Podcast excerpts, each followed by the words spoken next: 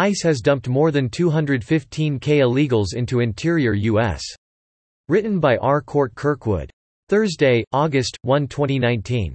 The latest data show that the Trump administration is permitting the Central American migrants, who are crossing the border at nearly 3,600 per days, to colonize the United States.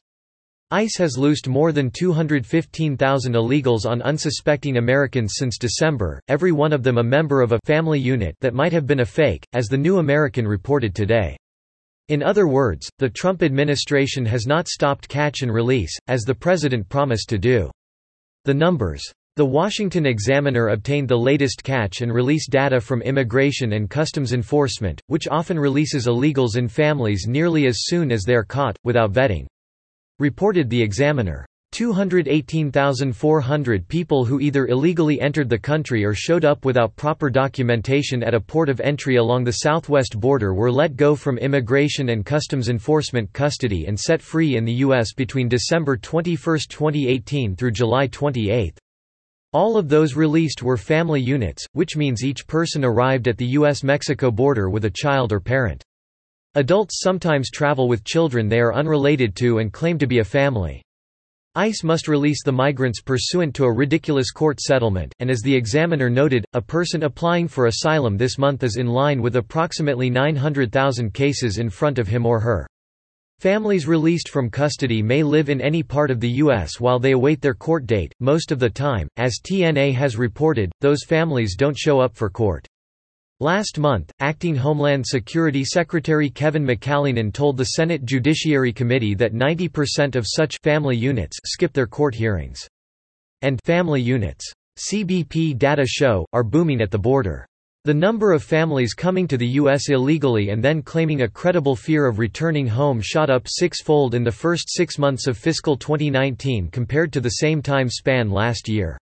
From October through April, 248,000 family members were taken into custody compared to 49,000 last year. As of June 30, more than 390,000 people who arrived with a family member have been arrested by Border Patrol. Another 37,000 people applied for asylum at ports of entry, according to Customs and Border Protection data. Roughly 360,000 are from El Salvador, Guatemala, and Honduras. About 82,300 illegals were dumped on Americans in San Antonio, the Examiner reported, while 74,700 landed in El Paso. Phoenix was hit with a tsunami of 41,000, while San Diego suffered a drenching of 20,400. Such is the damage from the deluge in Yuma that the mayor declared an emergency. In June, the Examiner reported that Mark Morgan, the acting Commissioner of Customs and Border Protection who testified before the U.S. Senate on Tuesday, said that ICE would free 650,000 illegals by the end of the year. The number of illegals caught at the border thus far this year is likely more than 800,000, given the rate at which they were entering the country at the close of June. Tuesday testimony. The question is how many of those family units that ICE released are really families. As TNA reported earlier today, Morgan told the Senate's Homeland Security Committee that CBP has caught 5,800 fake family units at the border, and that his agency typically releases so-called families within 48 hours, which means vetting them is impossible.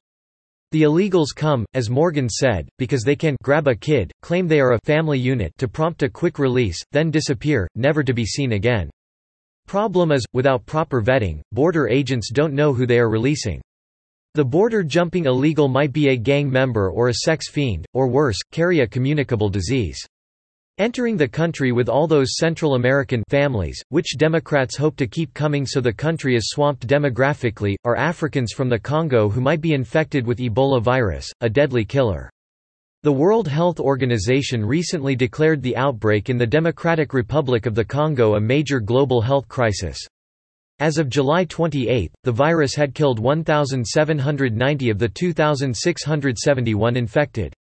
Last month, the Center for Immigration Studies reported that 35,000 Africans are headed for the border. Subscribe to The New American and listen to more by clicking podcast on the top right corner of our homepage. Also, please consider donating to help us push out more content for you, our listeners.